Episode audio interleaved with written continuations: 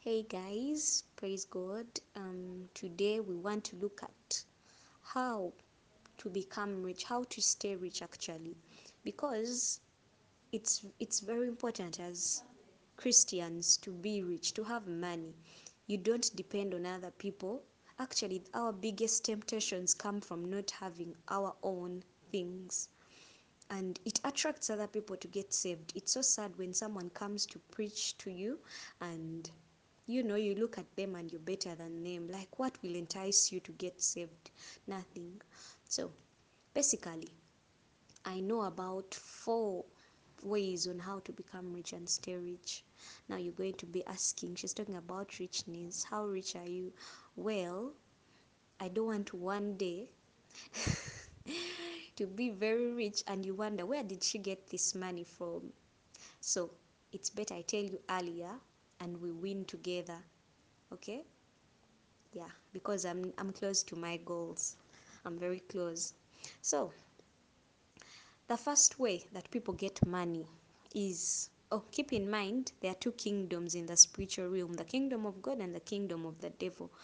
So the first kind of people who get rich i want to start with are people who practice witchcraft sorcery they sacrifice things like hens but as you keep wanting to accumulate more wealth, the bigger the sacrifice. And those are people who reach a point and the devil asks them for human beings, a bigger sacrifice.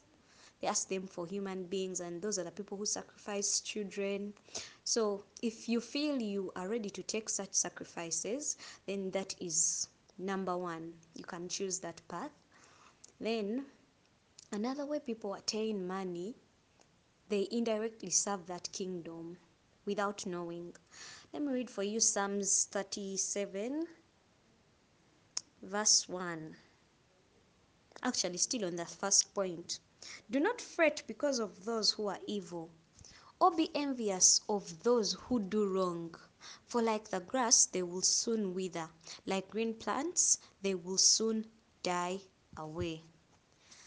Verse 7 Be still before the Lord and wait patiently for Him. Do not fret when people succeed in their ways, when they carry out their wicked schemes. Verse 9 For those who are evil will be destroyed, but those who hope in the Lord will inherit the land. A little while, and the wicked will be no more. Though you look for them, they will not be found. So, this is their end. In the beginning, you might be envious of them and be like, eh, that man has money, eh, mama, and so on. But their end is not good. Okay? So, when then there are these people who serve the kingdom of the devil without even knowing, indirectly. Um, another way of getting money is through theft stealing. There are these direct robbers who we all point at fingers and be like, that one is a thief. But then we also have people who steal indirectly and accumulate wealth through corruption, through exploiting people at their workplaces. So you charge some people highly more than others. That's all. that's all theft. So um, this is Psalms chapter 50, verse 21 actually verse 17 says you hate my instruction and cast my words behind you. When you see a thief you join with him. You throw in your lot with adulterers. So some people can get money through detoothing others. You lie to this guy and you get from him you make him buy for your plot of land then break up with him. You make another one pay your tuition you make another one make for your business. Yeah that is also a way to attain wealth. Mm-hmm. you use your mouth for evil. You harness your tongue to deceit. So another way is telling lies. Um, you convince people and yet what you're telling them is not probably true and then you get money from them. You can even lie to your parents and get money. That is also a way of attaining wealth. But this is what the conclusion says. You oh wait. You sit and testify against your brother and slander your own mother's son. So there are people who can um like steal poor people's land and property. Because it says you testify against your brother. So you can go to court and tell lies and get your step siblings property from them and slander your own mother's son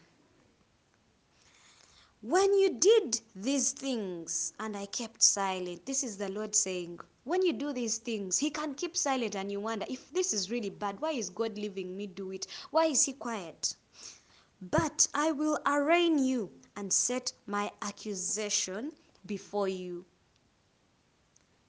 So, there is a time that God keeps quiet and we think we are equal to Him. But there is a point He reaches and enough is enough and He brings out His wrath and you lose everything you've worked so hard for. Because when I look at Psalms 127, verse 2, it says, In vain you rise early and sleep and stay up late toiling for food to eat in vain the other category we have of people who become rich are these ones who think they are in the middle. They are not serving the kingdom of god neither the kingdom of the devil. They are trusting their own strength and might. They work so hard. Go to bed very late. Wake up very early. Yeah that is a way to get money. Hard work hard work hard work. But then, if you serve neither of these kingdoms, you're uncertain, you have no guarantee of your wealth to last long.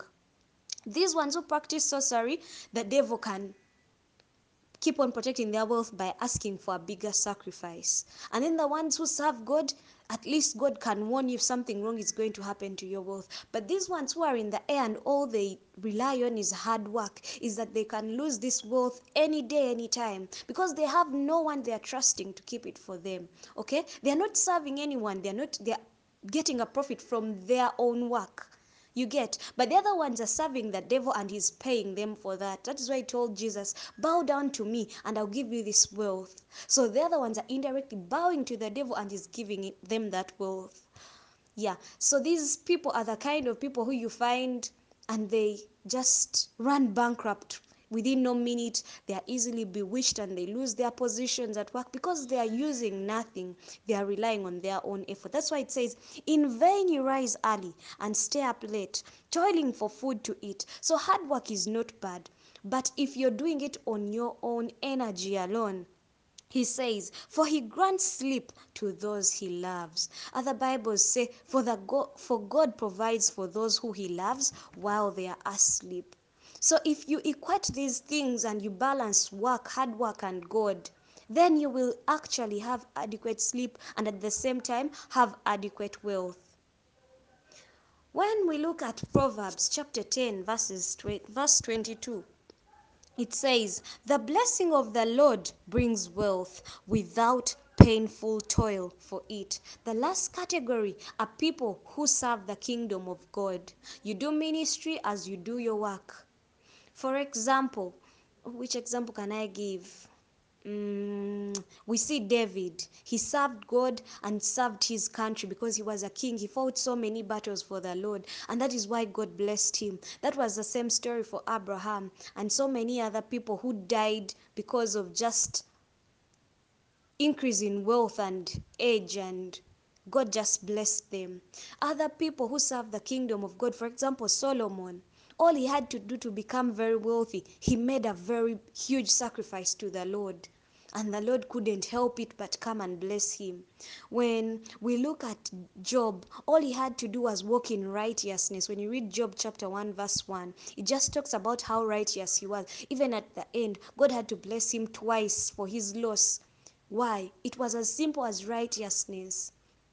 So that's why it says that other people in vain they wake up and toil so much. Well, as for you, you can toil, but give the biggest amount of your time to God. You can fast, you can pray, but as you work, but you won't have to work as hard as the other other people. And in the end, those ones actually lose everything at the end of the day. But for you, you have a guarantee that God is protecting what He gave you. He's protecting it because His name has to be glorified when other people see you. He will protect your wealth because it's like a way of paying you back for serving Him. Yeah? And then when we look at Job, Jacob actually, Jacob stole Esau's blessing and he thought, oh, it's okay. And then he ran away.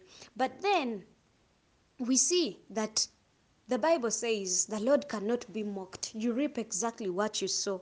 Even after Jacob running away, he had to pay for that sin because when he went and worked for Laban, his father in law, he worked for the first seven years working for Rachel.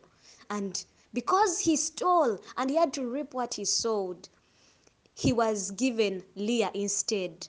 And then he worked another seven years and then he was actually given Rachel. So that was a total of like 14 years plus the other first years he worked while serving him. So you see, you never steal and things end there. There is always a day to pay. You never commit um, adultery, theft, lies, witchcraft. You reap exactly where you sow. So you can choose wisely from those ways on how to become rich and stay rich. Whichever person you serve, the one who has greater power, the greater he sustains you. Because the Bible says that once a thief is caught, he will pay back seven times what he has stolen.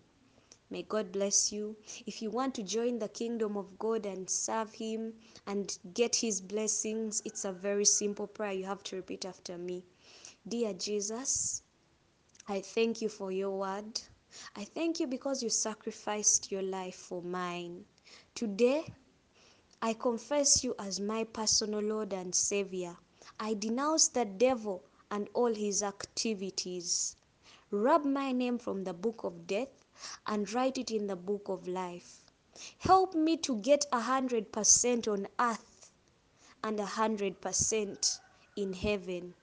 In Jesus' mighty name I pray and believe. Amen. God bless you. Don't forget to share this audio with a friend. Don't forget to look for us on Facebook and Instagram. That is Christ in Us Ministry. Yeah, I love you so much.